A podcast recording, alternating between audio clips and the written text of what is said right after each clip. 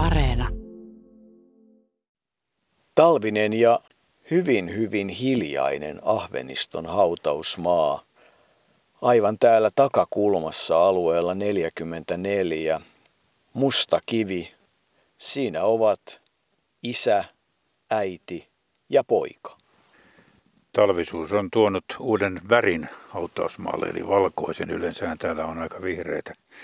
Isä, äiti ja poika, eli siinä on Oiva, Salmi, kirvesmies, hänen vaimonsa tehdastyöläinen Anna, oma sukua Toivonen ja sitten Veikko Olavi eli Veksi Salmi poika, joka vähän vajaa 78-vuotiaana lähti sanoittamaan muille taivaille. Siinä kivessä on aika hyvin Veksiä kuvaava eräästä hänen laulustaan sanat, alkusanat. Sinitaivaalla korkeuksissa sinun laulusi vapaana soi.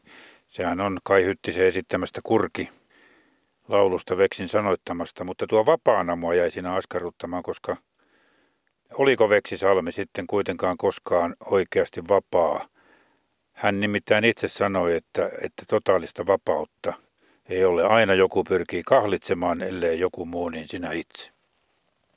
Veksisalmi syntyi 21. syyskuuta 1942 Hämeenlinnassa ja menehtyi 8. syyskuuta 2020 Helsingissä, niin kuin sanoit, 77-vuotiaana ja eli kyllä vauhdikkaan ja rikkaan elämän ja kyllähän se lapsuus siellä Rinkelin kadulla Kaurialan kaupungin osassa itse asiassa ei kovin kaukana siitä, missä nyt ollaan, eli, eli täällä Ahveniston hautausmaalla. Siellä tapahtui kaikenlaista. Lapsuus oli touhua, urheilua, retkeilyä, lehtiä. Tämän ajan mukaan katsottuna ehkä pahan tekoa, mutta kuitenkin ainakin tiettyyn mittaan asti aika vilpitöntä ja jotenkin sellainen tunne minulla on Arto, että ei se kovin paljon poikkea siitä, minkälaista lapsuus silloin 40-50-luvulla oli Jyväskylässä? Ei, kyllä kun tuota, luki tuota Veksin itsensä kirjoittamaa Rinkelinkadun pojat kirjaa, niin kyllä siinä palasi monia omia muistoja mieleen.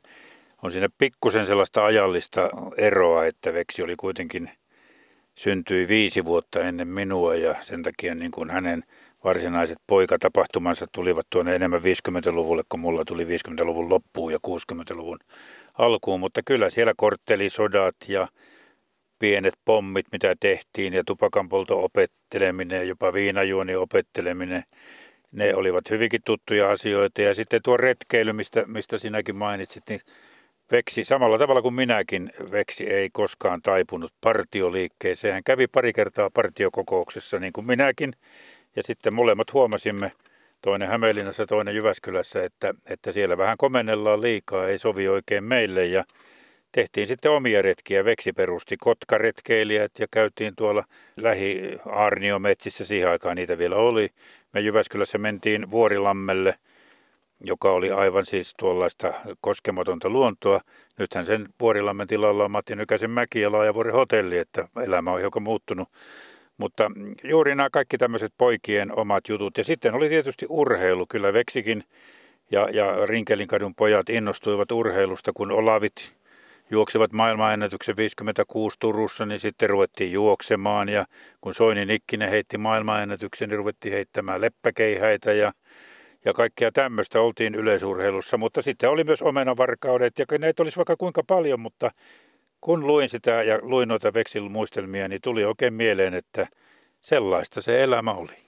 Niin, urheilulla oli itse asiassa pojille aika isokin merkitys siinä mielessä, että Hämeenlinnahan nyt oli erityisesti jääkiekkokaupunki ja kyllähän Veksi sitten myöhemmin muun muassa HPKsta kirjaakin teki ja katulätkää pelattiin hamaan yöhön, se oli iso asia siihen aikaan. Ja kyllähän Veksi jossain toteaa, että hänen ensimmäinen toiveammattinsa taisi olla urheiluselostaja, eli sykähdyttävät Martti Jukolan ja Pekka Tiilikaisen työt. Mutta että sanoittaja, kirjailija, taiteen keräilijä, kaiken keräilijä, jossain määritellään, että moderni kupletti, nikkari, ideoija, työmyyrä, liikemies, taidekeräilijä – kyllähän tietysti sitä keräilyä oli ja naurattaa, että vuosien myötä ne määrät, mitä tulitikkuaskien etikettejä muun muassa oli ensin 30 000, sitten 40 000 ja lopulta 70 000 ja peräti 80 000.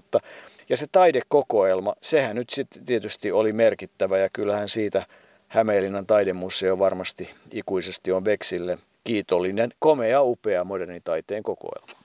Veksi itse sanoi, että keräileminen on tuollaista riippuvuutta – että eihän sitä kukaan keräilisi, jollei se olisi tietyllä tavalla pakkomielle. Häneltä puuttui oikeastaan vain uhkapeli, riippuvuus. Kaikki muu oli, nauretti se, että kun hän keräsi paljon kirjoja, joita ei kaikkia ehtinyt suinkaan lukemaankaan, niin hän itse sanoi, että hän kävi kerran kirjastossa ja huomasi sitten, että nehän pitää palauttaa sinne, joten se ei sopinut hänelle ollenkaan. Se keräileminen oli aikamoinen, aikamoinen vimma – ja kun mullakin on muutama kirja, niin tuota, joskus tulee mieleen tässä vanhemmiten, että minkähän takia näitä on täytynyt tänne näin paljon rahdata. Ei niistä ole kovin paljon arvoa sitten tuleville, mutta se on toinen filosofinen asia. Jos lähdetään Veksin kehitystä sanoittajaksi ja yleensä levytuottajaksi ja miksi hyvänsä, niin ei voida unohtaa Irviniä ja Antti Hammarbergia. Kuten sanottiin, niin Veksiä ei olisi ilman Irviniä ja Irviniä ei olisi ilman Veksiä.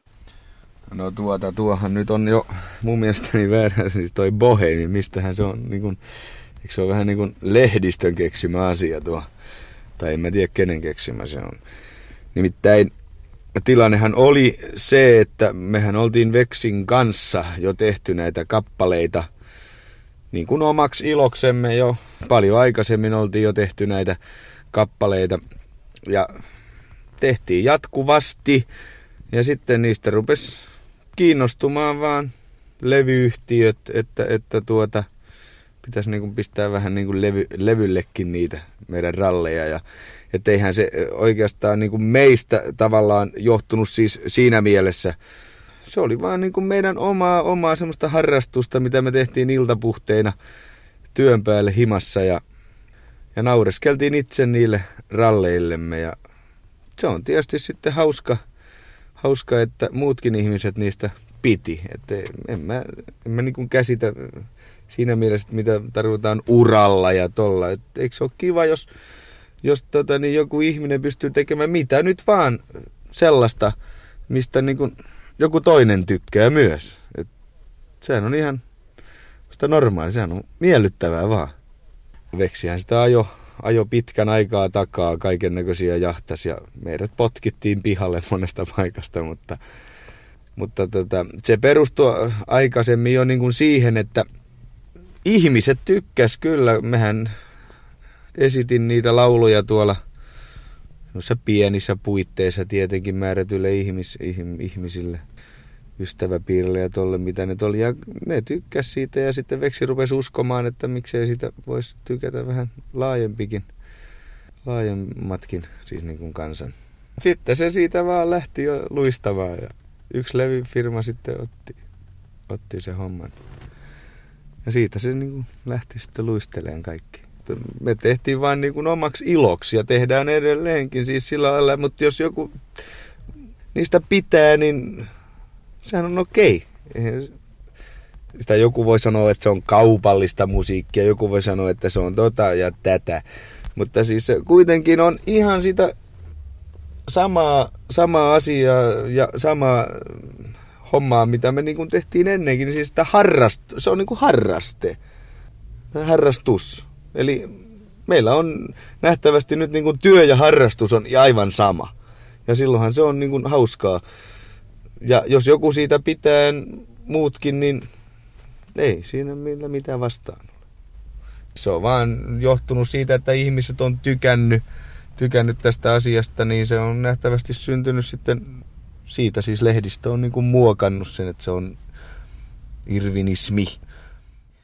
Veksi asui Rinkelin katu 11, Irvin siinä vaiheessa Kaurialassa Rinkelin katu 7 ja ja kyllähän näiden kahden seikkailuja, niistä on paljon, mutta ennen kuin mennään sinne, niin haetaan vielä pohjaa siihen Veksin elämään. Nimittäin kyllähän se on merkittävä asia, että se isä Oiva todella kuoli syöpään jo 51, kun Veksi oli yhdeksänvuotias. Ja, ja semmoisia tiettyjä luonteen piirteitä ja lapsuuden muistoja ja sitä tietyllä tavalla, ei nyt kiusatuksi tulemista, mutta muuta, niin kuvatkoon Veksin seuraavat lauseet.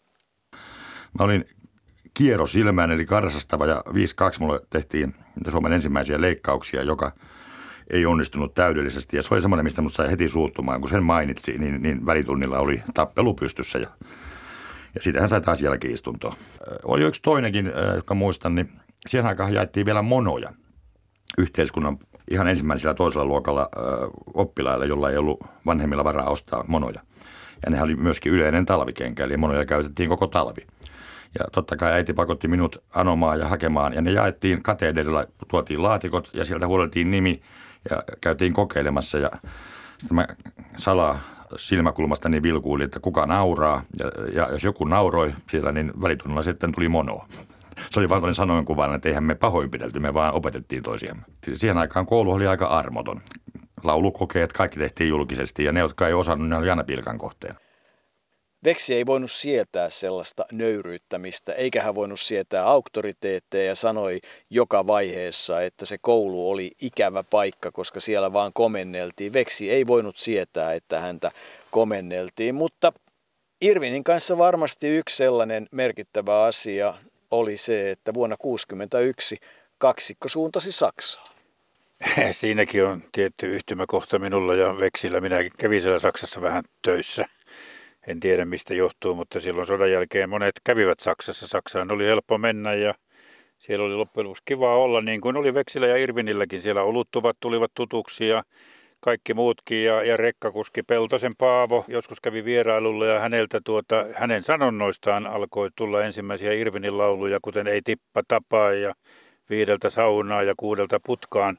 Ne olivat aivan näitä Peltosen omia sanontoja ja Veksi käytti niitä hyväkseen. Siellä Saksassa oltiin, kierreltiin ja katseltiin ja, ja tutustuttiin ja varmasti se oli hienoa aikaa. Irvin oli vielä vuoden lisää kuin Veksi, koska Veksi joutui vuoden vanhempana lähtemään ensin armeijaan. Siinäkin on muuten yhtymäkohta siinä armeijassa, että vaikka – elämä muuten saattoi olla vähän erilaista ja, ja auktoriteettia ei, partiota ei hyväksytty siellä komentelua, niin armeija meni kyllä meillä molemmilla ihan hyvin, ei siinä mitään. Se oli loppujen lopuksi aika hauskaakin aikaa. Mutta Irvin todella oli se, josta varmasti Veksisalmen valtaosa ihmisistä tuntuu ja näin se kaikki alkoi. Se on aika pitkä juttu. Mehän kokeiltiin kaikilla mahdollisilla tavoilla. Ja kaikki, lähes kaikki suomalaiset levyyhtiöt läpi yhtä lukuun missä se sitten omakustanteena onnistui. Oli tangoja laulava Irvin Goodman, oli iskelmiä laulava, oli vanhaa tanssimusiikkia, oli rock and rollia. Kunnes sitten mulla oli semmoinen musiikkikauppa 60-luvun puolivälin paikkeilla, koska sen somistajakoulun jälkeen niin mä ajattelin oikeasta elämässä ja ruveta heti suureksi kauppiaaksi. Sain myyntitiliin levyjä ja soittimia, jotka, joita hämeenlaiset muusikot lainas sieltä, joita ei koskaan sitten osamaksuja maksettu, koska en rahaa ollut koskaan näitä maksaa. Niin sitten myöhemmin näillä maksettiin, kun nämä hämeenlaiset pääsi läpi. Niin tota, siinä vaiheessa oli sitten jo Donon, Donavan ja Dilan, tehnyt englannissa lähinnä Dilan sitten Donavan läpimurtonsa. Ja mä kirjoittelin levyarvosteluita paikalliseen sanomalehteen. Ja kun kaikki muut keinot oli jo tota, kokeiltu ja, ja, myyntitilissäkin olevat, täällä olettiin laskuja karhuamaan, eikä me olisi kovin kauan pysty sitä musiikkikauppaa pitämään pystyssä, niin, niin, tota noin, niin ja me oltiin tehty niin piruuttamme tämmöisiä lauluja, ja me pidettiin vaan parodioina ja pilailtiin tämmöisiä levyjä, ei koskaan tulla julkaisemaan, niin sitten yhtenä päivänä mä sanoin, että nyt kuule on ainoa mahdollisuus, rupeat hönöttämään ja, ja tehtiin tämmöinen Dilan malli. Eli lippalakki ja paskaset farkut ja paskanen pusero. Ja kun meillä ei ole edes rahaa näihin näiden vaatteiden ostamiseen, mitä me tarvittiin rekvisiittana, niin mä soitin paikalliseen musiikkikauppaan, joka oli vaatetuskauppa Niku, en tiedä onko sitä enää olemassakaan. Ja kerron, täällä puhuu johtaja Salmi popmusiikista, hyvää huomenta, että poika tulisi hakemaan sieltä vähän farmareita ja, ja lippalakkeja, antakaa lasku ja lähettäkää lasku. Siinä aikaa se vielä onnistui näin, nykyään ehkä ei aina onnistukaan. Sitten ne liattiin ja, ja rypisteltiin ja niihin tussilla piirteltiin sitä sun tätä, jolloin tehtiin ensimmäiset mainoskuvat ja, Ja sen verran meille jäi rahaa, että me saatiin vuokrattua tunti akkuteollisuuden studio, joka oli silloin käytetyin studio Helsingissä. Ja syntyi En kerro, kun jouduin naimisiin, jonka sitten Erik Lindström hyväksyi levylle.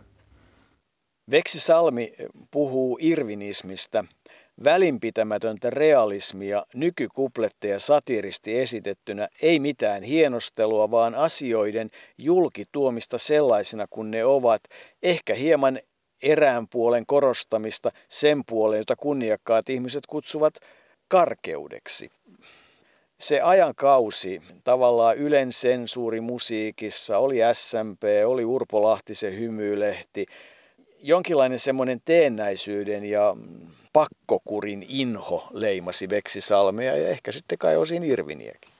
Mutta kyllähän toisaalta oli sitten tietyllä tavalla totteleva, että siinä vaiheessa kun Irvin pääsi Toivo Kärjen suosioon, niin Kärjellä oli kolme ehtoa, että ei, ei sitten arvostella uskontoa, Kekkosta eikä Neuvostoliittoa ja sehän kyllä taisi pitää paikkansa, ei sieltä sellaisia arvosteluja tullut, mutta Tästä Rinkelikadun pojista niin haluaisin lukea pari kappaletta siitä, miten Irvinin ensimmäiselle kitaralle kävi, koska se jollain tavalla se kuitenkin liittyy tähän koko kehitykseen. Hamppariksihan Irviniä sanottiin siellä poikajoukossa ja, ja näitä se kirjassa Veksi kirjoittaa, että Hampparin isä oli tuonut sotareisultaan kitaran. Se taisi olla ainoa perintö Fajalta. Hamppari osasi soittaa sillä muutamia melodioita, mutta ei säästää itseään. Kitara toimi rekvisiittana, kun Hamppari harjoitteli peili edessä sen kanssa lanneliikkeitä, joita hän oli nähnyt yöelokuvana pyörineestä Elviksen elokuvasta. Ja Hamppari piti mielellään konserttiesityksiä kotonaan Aintilan talon yläkerta-asunnossa. Koulun jälkeen esitystä kuuntelemaan saapui koko Rinkelikadun poikajoukko. Ensi Hamppari muotoili peilin edessä kampauksensa paratikuntoon, otti sitten leveän haara-asennon ja aloitti – Neljän kappaleen jälkeen hän piti vessatauon ja jätti kitaransa hetekan päälle. Minäkin kävin tarpeellani ja istadin sen jälkeen katsomaan parhaalle paikalle sängylle. Takapuoleni alta kuului ensin rasahdus, sitten paukahdus, kun kielitalla irtosi ja lopulta murenevan puun rutinaa. Nousin ylös ja hampparin kalleus oli tuhansina päreinä. Näin kävi hampparin ensimmäiselle kitaralle, mutta kyllähän niitä kitaroita sitten riitti ja Irvin Goodman oli, oli mahtava ilmiö suomalaisessa yhteiskunnassa. Nyt voisin kuvitella, kun ei, ei Irvinin levyjä juuri radiosta enää kuulu tai tuota musiikkia, honottavaa laulua, niin ei nämä kasarit ja ysärit, niin kuin sanotaan, eikä muutkaan, niin ei ne taida edes tietää, kuka oli Irvin Goodman.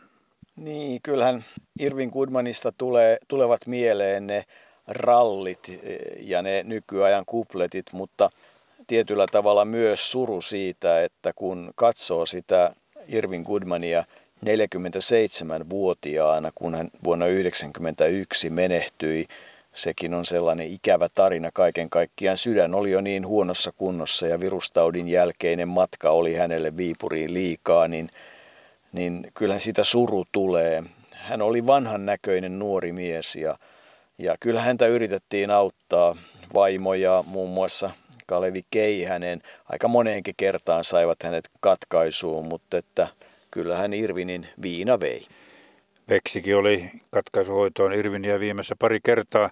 Hän on kuitenkin kertonut, että, että kun tuota viina yhdistetään Irvinin kuolemaan, eikä syyttä, kyllähän siinä monivuotinen käyttö oli taustalla, mutta juuri sillä hetkellä ennen sitä Irvin oli ollut pitkä pitempään ilman alkoholia, mutta jotenkin Veksi vähän syyttää siinä hoitoakin, että eivät lääkärit ymmärtäneet sitä, että se sydän oli sen verran väsynyt, että Irvin olisi pitänyt levätä eikä lähteä minnekään keikalle ja, ja niin kuin sanoit, niin se virustauti siinä sitten iski ja ennen haminaa tuo kuolema tuli. Se oli lyhyt elämä, mutta ehkä siinä sanotaan tuo ryysyranta tulee aina mieleen ensimmäisenä, niin ei se nyt niin ryysyrantaista ollut, mutta se oli kuitenkin Irvinin tapa ilmaista tätä suomalaista historiaa ja, ja, ja yhteiskuntaa. Se ryysyrannan alkaminen oli hauska, koska Irvin oli jollain keikalla Kajaanissa ja soitti sieltä sitten veksille ja sanoi, että joku tuli tänne ravintolaan ja selitti vähän pöhnässään, että sun pitäisi tehdä levy tästä Ryysyrannasta. Irvin soitti ja kysyi Veksiltä, mikä se Ryysyranta oikein on. Ja Veksi tietysti kertoi, että se on Ilmari Kianon kirjasta, jossa on Jooseppi, Jooseppi pääosassa. Ja tuota, siitä kuitenkin sitten Veksi oli ensin sitä mieltä, että sitä mitään voi levyä tehdä, mutta niin siitä vaan syntyy aivan mahdottoman iso suosikki. Niin, Irvin oli sellainen Matti Jurvan, Tatu Pekkarisen, Hiski Salomaan, J. Alfred Tannerin perillinen ja kyllähän niitä levytyksiä valtava määrä kaiken kaikkiaan oli ja kyllähän tämä Veksi Salmen sanoittaja-ura, joka oikeastaan siis alkoi todella siinä vuodesta 1965, niin hiukan lähteistä riippuen, niin lähdetään nyt siitä, että yli 8000 tekstiä ja yli 3200 levytettyä kappaletta. Ja siihen mahtuu sitten kyllä musiikki aika lailla laidasta laitaan, koska hän ei väheksynyt mitään kevyen musiikin tyyliä, josta esimerkkinä on sitten vaikkapa ne Veksisalmen tuottamat Eino Leinon levytykset ja loirit, mutta mutta erilaisilla nimillähän niitä tehtiin. Emil Rete, joka sitten aateloitiin Eelin von Reteeksi, Leo Länsi, Antero Ollikainen, siinä muutamia nimiä. Ja, ja sitten kun joku kysyi aikanaan, että minkä takia näitä salanimiä käytetään, niin siihen varmasti on monta syytä, mutta yksi on varmaan aika inhimillisen kaupallinen, nimittäin ei varmaan kuulosta hyvältä esimerkiksi Yleisradiossa, jos jokaisen kappaleen sanoittaja olisi Veksi Salmi tai Emil, Emil Rete, että että täytyy löytää muitakin nimiä, niin menevät kappaleet paremmin läpi, mutta et kyllähän se, ne sanotukset, ensimmäiset siis vuonna 65, sitten autolla Kanarian saarille 66 ja samana vuonna ei tippa tapa, Ryysyranta 67, St. Pauli ja Reepperbaum 70, Hienoja sanoituksia. Istun ullakolla yksinäin 74. Fredille avaa sydämeni mulle 74. Nostan lippu salkoon. Katson sineen taivaan. Elämän valttikortit. Sitten Irvinille 88 vielä se rentun ruusu. Surun pyyhit silmistäin. Ja yksi hieno ja monenkin mielestä, musiikki-ihmisten mielestä ja omastakin mielestä, niin kyllä vippaa mulle viitonen vuonna 72 oli hieno. Mutta kyllähän Veksiltä löytyy muun muassa joululauluja, kun vielä loppiaisena ollaan. Niin kuin sanoit tuossa, että Veksi ei hyljeksinyt mitään kevyen musiikin aluetta eikä mitään muutakaan. Hän todella niin kuin näki avarasti tämän maailman ja hyvä esimerkki siitä on esimerkiksi nuo kaksi Pakarok levyä 70-luvulla, jotka hän tuotti ja Esa Pakarinen sai siitä ainoan kultalevynsä. Kyllä muistan ne hyvin, ne oli aika Nehän oli tuommoisia vitsiä, mutta, mutta todella suosittuja. Mutta kun puhuit tuosta joululaulusta, niin kyllä tämä joka kerta tämä Sydämeeni joulun teen, joka, jonka Veksi sanoitti vuonna 1988 ja Kassu Halonen sen saman tien sävelsi. Se tehtiin sanoitus kesällä ja sävelmä, mutta tuota, Veksi oli, hän osasi aina mennä siihen maailmaan, mitä hän sanoitti, vaikka se maailma ei just sillä hetkellä ajallisesti ollutkaan siinä läsnä. Mutta tämä sydämeni joulun teen, tässä on, tässä on niin todella kauniit sanat. Ensimmäinen säkeistö, että on jouluyö sen hiljaisuutta yksin kuuntelen ja sanaton on sydämeni kieli. Vain tähdet öistä avaruutta pukee loistaen ja ikuisuutta kaipaa avoin mieli. Ja sitten tulee tuo kertosain näin sydämeni joulun teen ja mieleen hiljaiseen. Taas Jeesus lapsi syntyy uudelleen. Toisessa säkeistössä on jouluyö ja lumi huntuun pukeutunut maa kun yhtä puhdas itse olla voisin. Se ajatukset joulun tuntuu virittymään saa, kuin harras sävel sisälläni soisi. Ja kolmas säkeistö on jouluyö, sen syvä rauha leijuu sisimpään, kuin oisin osa suurta kaikkeutta. Vain kynttilät ja kultanauha loistaa hämärään, vaan mielen joulun täyttää kirkkautta tämä oli, niin kuin Veksi sanoi silloin, kun nämä sanat tulivat ja se levy, että tästä vielä, tämä vielä on joskus virsikirjassa. No en ole ihan varma, että onko se ainakin lähetysseuran jossain kirjassa, se on jossain vaiheessa ollut, mutta totta kai tämä aiheutti sitten tuolla uskovaisten piirissä kiivasta keskustelua, koska kyseenalaistettiin tämä armokäsitystä, mikä tästä jo sanoista tulee, ja, mutta esimerkiksi piispa Eero Huovinen puolusti vahvasti, ja kyllähän tämä kyllähän tämä niin kaunis on tänäkin jouluna ollut kuunnella, että ei voi, ei voi sanoa muuta kuin, että veksi osasi. Kyllä, ja kun katsoo tuota kynttilää, joka palaa tuossa haudalla, niin tulee mieleen, että vaikka nyt sitten loppiastunnelmissa ollaankin ja joulu on päättymässä, niin, niin joulutunnelmaan se edelleen vielä johdattaa ja näin se itse asiassa syntyi. Se oli yksi näitä tyypillisiä tota, levyyhtiön arkipäiviä aamuja, kun oltiin tekemässä Vesamatti Loirin jouluälpeitä, josta puuttui yksi laulu vielä. Ja, ja tota, naapurihuoneessa oli Halosen kassu, joka sen laulun sävelsi ja sovitti koko sen levyn. Ja mä rupesin sitten aamulla aamukahvin juotoon niin kirjoittamaan, miettimään, että mistä tekisi joululauluja. tämä niin syntyi lähes itsestään.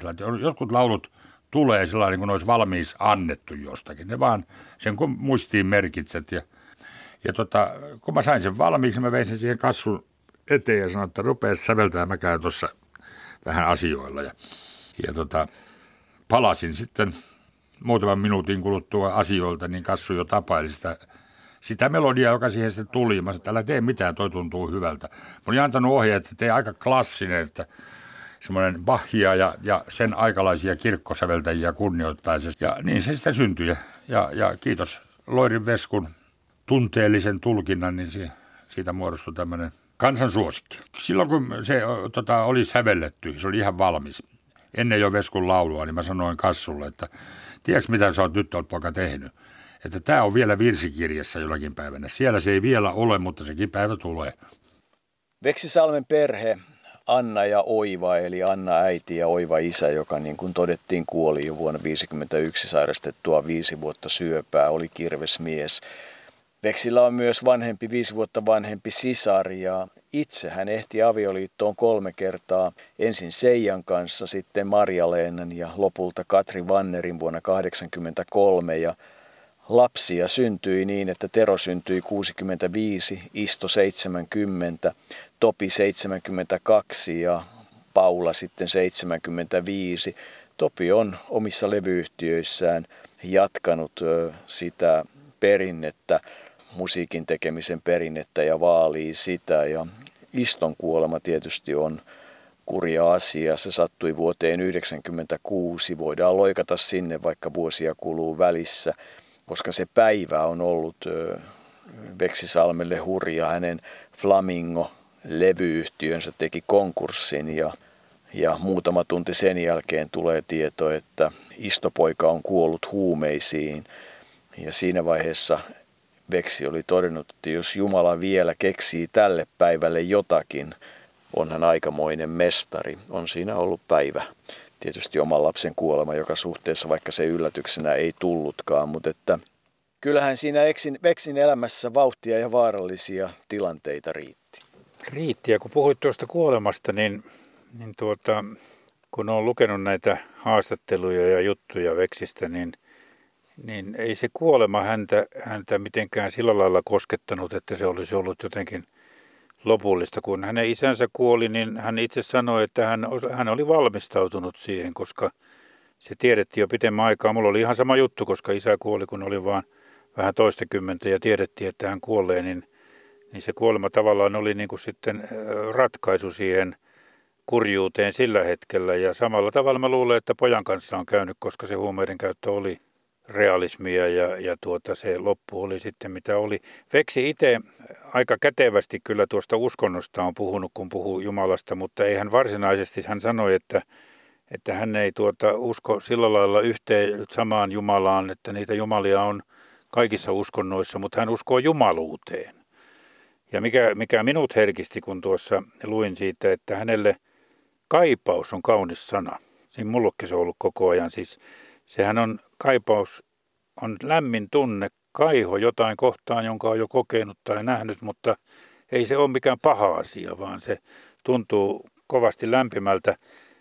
Veksi puhuu jumaluudesta, mutta hän ei koskaan puhunut mistään, mistään tuota sielunvaelluksesta eikä uudelleen syntymästä, vaikka ilmeisesti hän hän senkin koki kuitenkin itselleen yhdeksi mahdollisuudeksi, koska hän on sanonut toisaalta, että hän oli rationaalinen tässä suhteessa ja hän kuvasi tätä kuoleman jälkeistä tilannetta, että ei ole mahdollista synnyttää elämää vain yhtä kertaa varten. Kertakäyttöinen elämä on järjetön ajatus.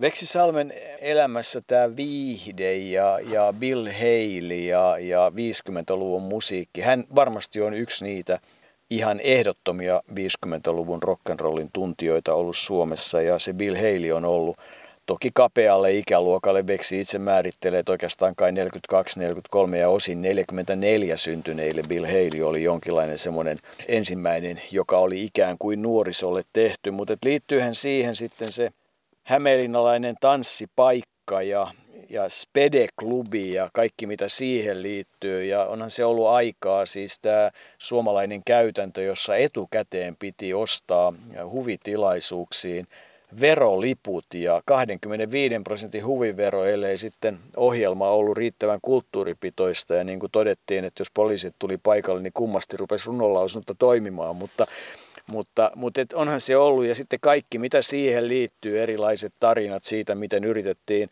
selvitä niin, että kun sisällä on 300-400 ihmistä, niin verolippuja nostettu sata ja poliisi miettii, että miten se on mahdollista, että täällä on niin, niin paljon väkeä, niin Veksi oli todennut, jaa, sanokaa se. Kavereiden mukaan häneltä ei koskaan sanat loppuneet tämä piilopirtti siellä Parolassa, siellä aina vuoteen 68 saakka pidettiin sitten tansseja. Ja ne oli tärkeitä, ei ollut paljon muuta iloa. Ja tietysti se rautalanka ja musiikki, että onhan se ollut jonkinlainen semmoinen tulevien aikojen elmujen esiaste. Että saatiin elävää musiikkia, mutta että kyllähän niitä kaikenlaisia tarinoita siihen liittyy ihan riittävästi. Siis Pedeklubihan alun perin lähti siitä, että oli tämmöinen ihailijakerho, fan club, joka sitten tuota muuttui fanclubiksi, eli hassutteluporukaksi, mutta kyllähän Spedekin siellä kävi ja totta kai Veksi tunsi Speden läpi elämänsä ja kun tehtiin, muistatko Jouko, sitä taiteilijakukkula-kirjaa ja Spede on haudattu taiteilijakukkulalle, niin Veksi kertoi semmoisen asian Spedestä, joka ehkä on joillekin yllätys, että se Spede oli kuitenkin aika vaikea ihminen kaiken kaikkiaan ja ja halusi, niin kuin, että se huomio keskittyy häneen itseensä. Jos Spede kertoi vitsin, niin sille kaikkien piti nauraa. Jos ei nauranut, niin sai vaikka turpiinsa, näin Veksi kertoi silloin. Kyllä, ja kyllä tietysti taiteilijakukkulakirjaa riittyy sitten moni muukin, muun muassa Juhani Harri. Ja yksi tietysti semmoinen tärkeä osa Veksi Salmea on se, että, että silloin 70-luvulla alkoi se innostus siihen taiteen keräilemiseen – Toki jo se Kodin Galenkallan kuvittama Kalevala on ollut tärkeä asia, Veksi sitä havainnoi ja nautiskeli siitä taidosta, millä se oli tehty. Toki sitten nautti myös Erkki Tantun ja Karin pilapiirroksista ja ja kyllähän sitten kun 60-luvulla siellä Hälläpyörä ravintolassa säveltäjä Tauno Marttinen ja intendentti Taisto Ahtola istuivat ja siitä alkoi sitten se innostus niin, että kyllähän siinä Veksin 400 taideteoksen kokoelmasta sieltä löytyy paljon tuttuja nimeä, ihan taiteilija Kukkulaltakin Juhani Harri, Juhana Blomstedt, Outi Heiskanen, Rafael Vardi, nimiä on vaikka kuinka paljon. Ja Kyllä Veksi aikanaan oli siis huima piirtäjä, luokan paras piirtäjä ja taisi olla niin, että ne ensimmäiset viinapullot silloin 17-vuotiaana, niin ne mahdollisti sen, että hän myi pilapiirroksia. Niin, viina, viina taas. Aina se tulee näissä suomalaisissa tarinoissa esille ja kyllähän se Veksin tarinassa aika voimakkaastikin tuli esille. Ensimmäinen, joka nyt naurattaa, on se, että kun he Irvin aikana aloitteli sitä uraansa, niin – Manageri Veksi ja Irvin ostivat pimeän pullon nautittavaksi sitten keikan jälkeen ja keikalla kun Irvin siellä veteli kitaraosuutta ja laulua, niin hän huomasi, miten Veksi, Veksi lähti sieltä yleisöjoukosta äkkiä pois ja silloin tuli Irvinille kiire soittaa kappale nopeasti loppuun ja perään, ettei se pullo vaan sitten menisi väärään kurkkuun, jos näin voi sanoa. Arvasi, mitä Veksi oli menossa tekemään. Veksi itse sanoi, että ei viina viina häntä vienyt, koska hän rakasti työtään niin paljon. Muuten se olisi voinut kyllä viedä. Kun 75 löysin yhden haastattelun, silloin Veksi kävi AA-kerhossa. Hänelle oli suuria ongelmia siinä vaiheessa, mutta ei hän sitä viinajuntia koskaan lopettanut, vaan jatkoi kuitenkin ihan varmaankin loppuun asti. Hän oli muutenkin aika erikoinen. Hänellä ei ollut tietokonetta, hän kirjoitti paperille ja semmoisella rulla sähkökirjoituskoneella sitten viime vaiheessa. Se loppui sitten 2010, oli pakko hankkia tietokone, kun näitä pallokirjoituskoneisia uusia kasetteja ei saanut kuin tilaamalla suuria määriä, niin oli pakko luopua tästä, mutta kännykkää hänellä ei ollut koskaan, koska ei hän halunnut puhua niin paljon puhelimessa, jota ei pystynyt sitten lankapuhelimella hoitamaan. Kyllä hänellä tämmöisiä hyvin, hyvin erilaisia, hän, hän tietyllä tavalla hän pysytteli siinä menneessä ajassa kiinni, ei halunnut sitä uudistusta ja muutosta, mikä koko ajan yhteiskunnassa ja, ja, ja Suomessakin on tapahtunut 2000-luvulla erityisesti. Niin, kyllähän jääräpää oli ja, ja semmoinen päsmäröitsijä ja, ja ja kun jotain päätti, niin päätti ja kuvaavaa on se, että hän kerran pyrki Ateneumiin, no ei sinne harvempi sinne ensimmäisellä kerralla pääsee, mutta Veksi hän ei toista kertaa pyrkinyt tai jossain vaiheessa pyrki kirjailijaliittoon kirjoitettua useampia kirjoja, mutta kun ei tullut hyväksytyksi, ei koskaan hakenut ja kyllähän hänen tästä jääräpäisyydestään yksi tarina liittyy esimerkiksi siihen, että kyllä Hämeenlinnasta pitää kävellä Helsinkiin. Mutta siitä Helsingin kävelymatkasta mulla on jäänyt kyllä ihan hyvä muistikuva, että joskus Riihimäen kohdalla aamuyöstä niin hiljainen tämmöinen alkukeväinen maantie, niin taksi pysähtyy rinnalle ja kysyy, että mihin sä oot menossa. Mä sitä Helsinkiin ja siitä oli matkaa vielä 55 kilometriä. Sanoin, että hän on tyhjä auto, hyppää kyytiin. Mä sanoin, ei kiitos, mä kävelen mieluummin. Ja se taksi lähti niin, niin luja, että mä en ole ikinä lähti, nähnyt taksin lähtevän, eli se luuli, että nyt hän on hullun kanssa tekemisissä. Muistan ihan pikkupojasta, niin mulla oli angina, mutta epäiltiin, että se on kurkkumätä, kun silloin liikkuu kurkkumätä. Ja mä oon ollut alle kouluikäinen, niin silloin vietiin kulkotautisairaalaan, eli oli erikseen kulkotautisairaat eristettiin, eristettiin tämmöiset tapaukset. Ja ylihoitaja tuli antamaan, antamaan mulle, silloin ei ollut vielä benisilliniä, mutta sulfapiikkiä. Ja minähän kieltäydyin moisen vastaanotossa, koska se teki niin mun mielestä epämiellyttävää, jos pistellään takapuoleen. Ja se oli koko sairaalan henkilökunta pitämässä mua kiinni, koska, koska mä panin niin paljon hanttiin, että sinne joutui hakemaan jonkun mieslääkärin keino. Sain mut lannistettua tällä isolla voimalla ja sai pistettyä rauhassa. Tämmöisiä joutuu itsepäin. Mä olen ensimmäisen kerran ollut putkassa kai 6, 6, 17-vuotiaana. Ja, ja tota noin, siihen aikaan aina joutui putkaan, jos metelöi väärässä paikassa. Ja sekin jopa tapahtui sillä, että mä oon soittanut itse itseni putkaan. Mä tota, oli tyhjä tori ja mä olin kotiin tulossa ja joku arki-ilta ja siinä on puhelinkioski ja hieman juovuksissa mä menen siihen puhelinkioskiin ja soitan poliisin hälytysnumero ja sanon, että tällä torilla heiluu yksi mies, joka huutaa koko ajan. Ja juoksin siihen torin kulmaan ja sitten pidi vähän ääntä. Ja tota, no, no, totta kai ne poliisit tuli, se ei kestänyt kovin kauan kanssa kulman takaa, kun ne tuli ja heitti mut Maijan perään. Ja tota, no, niin rupesi kuulustella, että miksi sä tuolla torilla. Mä en mä ole mitään metelöitä. Mähän teidät hälytin sinne, että mä koitin vaan, nopeasti te tulette. Niin mähän olin paljon pitempään kuin normaalisti pidetään suunsoiton takia, koska ei ne uskonut tämmöistä tarinaa, että joku on näin hullu, että se soittaa itsensä putkaan.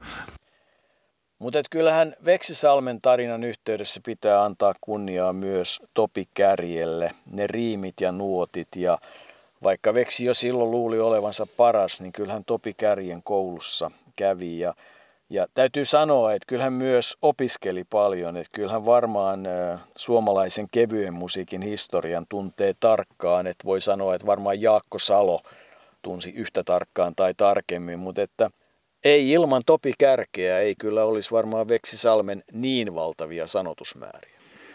Ei, kun Kärki, tai kun Veksi sinne Kärjen töihin pyrki, niin Kärki sitten antoi hänelle V. Artin runoanalyysi- ja tekniikkakirjan vuodelta 1932. Kärki oli itse sitä Kosmoskynällä lauluruno, laulurunoutta etsinyt siitä tuolla syvärillä sota-aikana ja siinä hän sanoi Salmelle, että etsi se, että lue se.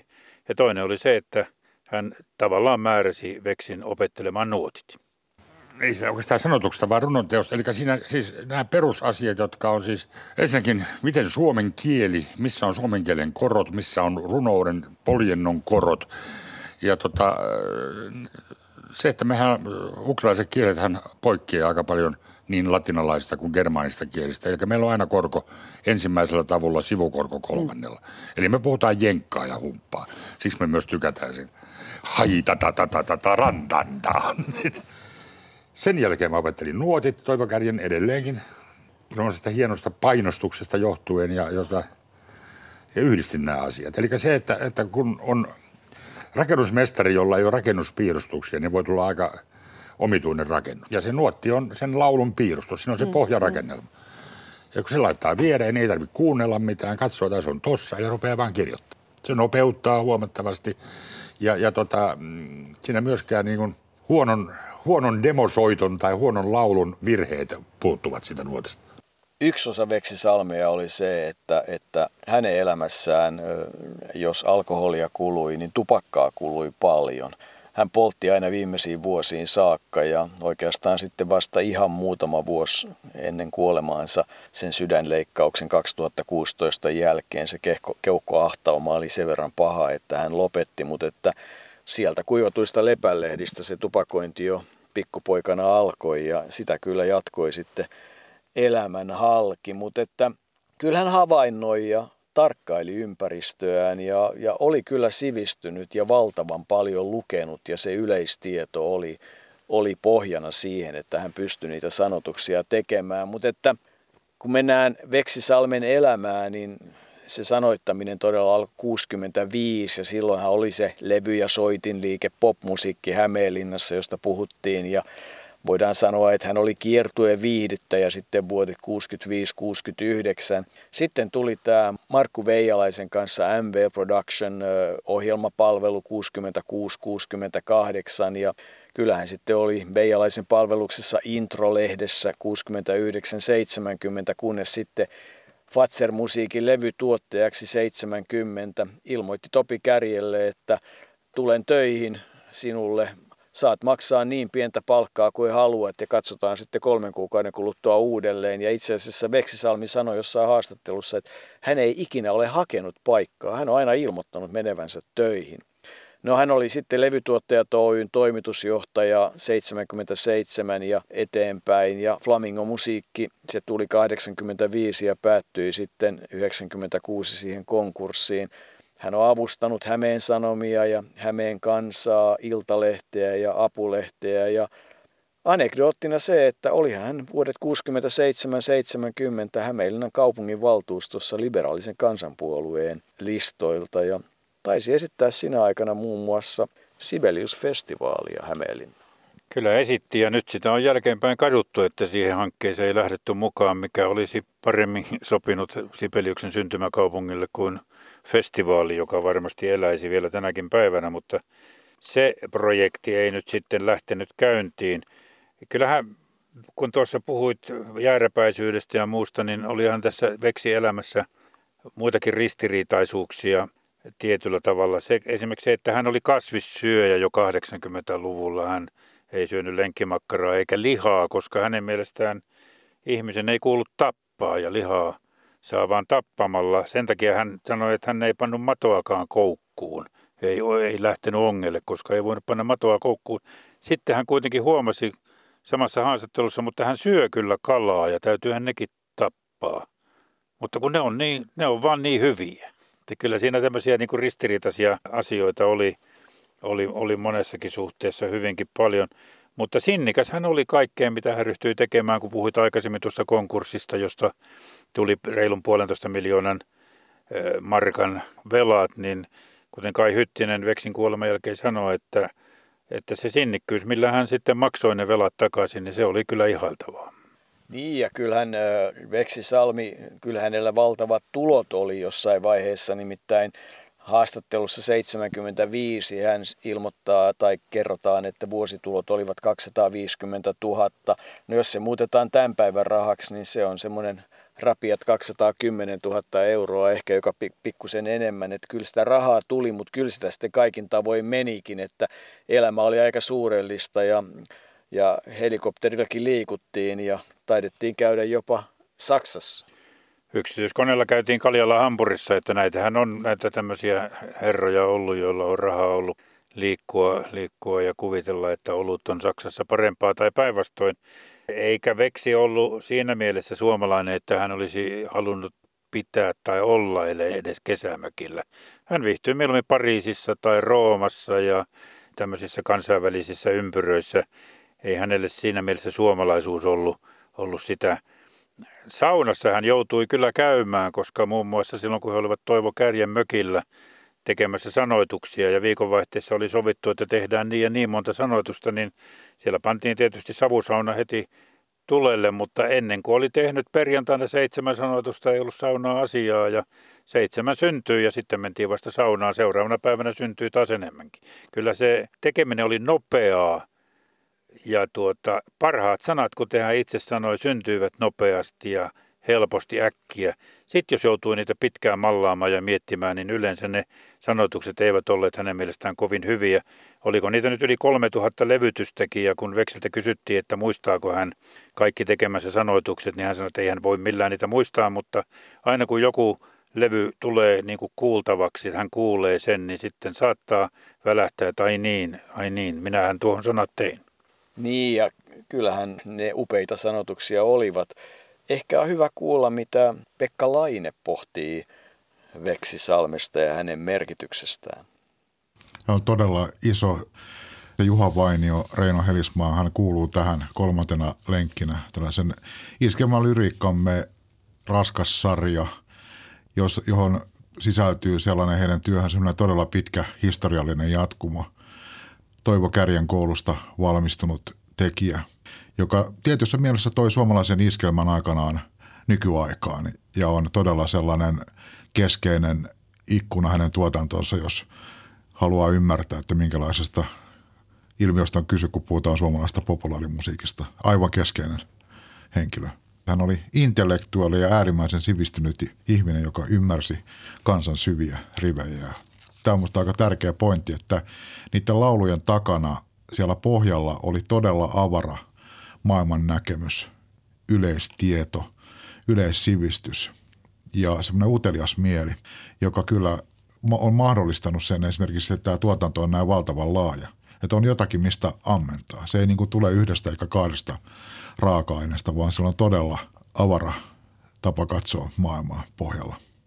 Veksisalmi kirjoitti paljon. Hän kirjoitti kirjoja ja kirjoitti muun muassa teatteriin tai antoi aihioita, niin kuin hän itse sanoi, näytelmiin. Mutta että se, mikä oli kuvaavaa, että, että ei hän ollut teatterin ystävä, ei ollut oopperan ystävä. Kyllä kuunteli oopperan musiikkia ja vanhemmin päivin totesi, että jos kuuntelee musiikkia, niin klassista tai vanhaa jatsia – hän arvosti kovasti Lauri Viitaa, Eino Leinoa, Einari Vuorelaa ja, ja osasi nauttia siitä tekstin käsittelyn ja tuottamisen hienoudesta. Ja, ja sitten myöhempinä vuosina tietysti tärkeä paikka hänen elämässään oli se Punavuori, Rööperi, jossa hän viihtyi hyvin. Se oli semmoinen kaupunkimiljö, jonne, jonne Hämeenlinnan Kaurialan poika sitten – 69 oikeastaan Helsinkiin tullessaan siirtyi ja siellä loppuun asti hyvin viihtyi. Mutta tuo alussa mainittu vapaus, sitä mä oon tässä joutunut pohtimaan pitkään, että mitä, minkälaista vapautta Veksi olisi halunnut, kun hän itse sanoi, niin kuin totesin, että ei ole olemassa varsinaisesti vapausta, että vapautta, jos ei muut kahlitse, niin itse kahlitsee. Ehkä se vapainta se aika oli silloin, kun ne olivat Irvinin kanssa tai Antti Hammarbergin kanssa – Hampparin kanssa siellä Saksassa, jolloin, jolloin kun oli niitä varastotöitä tehty, niin sitten viikonvaihteet aina päästiin kiertämään ympäri Saksaa, käytiin junalla eri puolilla tutustumassa ja tietysti sitä olutta juotiin siellä oluttuvassa niin, että sitten taas ei ollut taas viikko saattoi olla vettä ja leipää, kun rahaa ei ollut, mutta se oli kuulemma Veksille semmoista vapauden huumaa, joka antoi sitten tietynlaista potkua elämään. Ja ehkä johti sitten siihen ammatinvalintaankin, että hän halusi tehdä sellaista työtä, missä on niin sanotusti tietynlainen vapaus ainakin olemassa valita, mitä tekee ja milloin tekee. Ja kyllähän Veksisalmea tietysti on huomioitu se, että hänen musiikkinsa päivittäin soi radiossa ja, ja niin edelleen, mutta että ensimmäinen semmoinen oikein merkittävä, hänellekin tärkeä, tietysti Reino Helismaa-palkinto 1989, Juha Vainion rahaston tunnustuspalkinto 93, erikois Emman hän sai jo vuonna 2000, Saskia mitalin 2001, Kullervo Linnan säätiön palkinnon 2004 ja Hämeenlinnan kaupungin Sibelius-palkinnon 2005. Samana vuonna hänet valittiin vuoden nykytaiteen ystäväksi ja Pro Sculpro-mitalin hän sai 2011 kulttuurirahaston Hämeen rahaston elämäntyöpalkinnon 2013 ja kyllähän merkittävästi Veksisalmi tulee pysyvästi säilymään todennäköisesti Hämeenlinnassa sillä, että vuonna 2005 hän luovutti sen koko kokoelmansa tai valtaosan taideteoksista Hämeenlinnan taidemuseoille. Ja mikä merkittävintä, ei asettanut minkäänlaisia ehtoja sen näytteillä ololle, eli taidemuseolla on täysi vapaus laittaa esille niitä töitä, mitä haluaa ja käyttää, ja se on minusta hieno asia. Niin hän sanoo joskus, että taidetta on sikälikin kiva kerätä, että koska se on helppo antaa pois. Aina löytyy joku, joka sen, sen vastaanottaa. Kaiken kaikkiaan Veksi Salme elämää voisi kuvata selviytymistarinaksi siinä mielessä, että se alku oli sitten, kun se Irvinin kanssa lähti tämä noste – oikein voimakkaasti Suomessa, niin hän rupesi manageriksi ensinnäkin sen takia, kun ei osannut itse soittaa, mutta ja esikuvia oli niin kuin Elviksen ja Elvistä pojat ihailivat ja Eversti Parker oli siellä oikein varsinainen esikuva managerina. Mutta se, että kuten hän Maarit Tastulan punainen lanka haastattelussa sanoi, että kyllähän menestys nousi päähän. Että eihän sille voinut mitään, se nousi päähän ja siihen liittyvät juuri nämä Kaljalla käynyt Hampurissa ja kaikkea tämmöistä, mutta että kaatokänniä hän sanoi, että hän ei kovinkaan usein ottanut, koska hän rakasti sitä työtään ja piti ne työt tehdä. Muuten se ei olisi ollut mahdollista nauttia siitä menestyksestä, joka nousi päähän. Siinä on tämmöinen ristiriita, mutta hän pystyi pitämään sen paremmin kurissa kuin moni muu, joka on menestynyt tällä tavalla elämässä, saanut paljon varallisuutta suhteellisen helpolla ja suhteellisesti ottaen sillä työllä, mistä on oikein paljon pitänyt ja, ja, ja joka, joka, on tullut, joka on tullut nimenomaan helposti. Veksisalmi etsi itseään 80-luvun alussa varsinkin uskontoa, joogaa, mystiikkaa ja hän totesi jossain vaiheessa, että ei halua valehdella enemmän kuin tarpeellista ja kiteyttää omaa elämän filosofiaansa seuraavalla tavalla. Etsin elämän tarkoitusta. Miksi olen täällä, miksi olen tällainen? Kunnes totesin, että ei niitä vastauksia ole, että kaikki ne tämmöinen on hyvä lukea, hyvä tietää, mutta sitä, siihen ei saa liikaa uskoa eikä liikaa tuijottaa. Että, eikä meidän pidä tietääkään yhtään enempää kuin se, että, että ää, ei saa tappaa lähimmäistä eikä olla ilkeä kenellekään ja, ja on yritettävä elää niin hyvin kuin osaa. Tämä elämä päättyy se sitten, koska se päättyy. Niin Arto, siinä on Veksi Salmen viimeinen leposia. 78 vuoden ajan lähes hän sai tätä tellusta talloa ja kyllä hänen tekemisensä, ne jäävät jälkipolville niin musiikin kuin taiteen ja kirjallisuuden myötä. 30 vuotta aika tasan kauemmin kuin Antti Hammarberg Hamppari, Irvin Goodman, jota ilman Veksi Salmea ehkä ei olisi tullut. Ja Irviniä ei olisi tullut ilman Veksi Salmea – jos joku vielä ihmettelee, mikä tämä Irvin oli niin, ja mistä hän nimensä sai, niin Veksi itse on kertonut sen näin, että se tuli Penny Goodmanin toisen veljen Irvin Goodmanin etunimestä ja silloin tuli sitten Irvin Goodman. Goodman on säilynyt Hämeenlinnassa, se on kauppakeskuksen nimi siellä. Ja Veksi Salmi, hän säilyy sanoittajana yli 3000 laulun verran.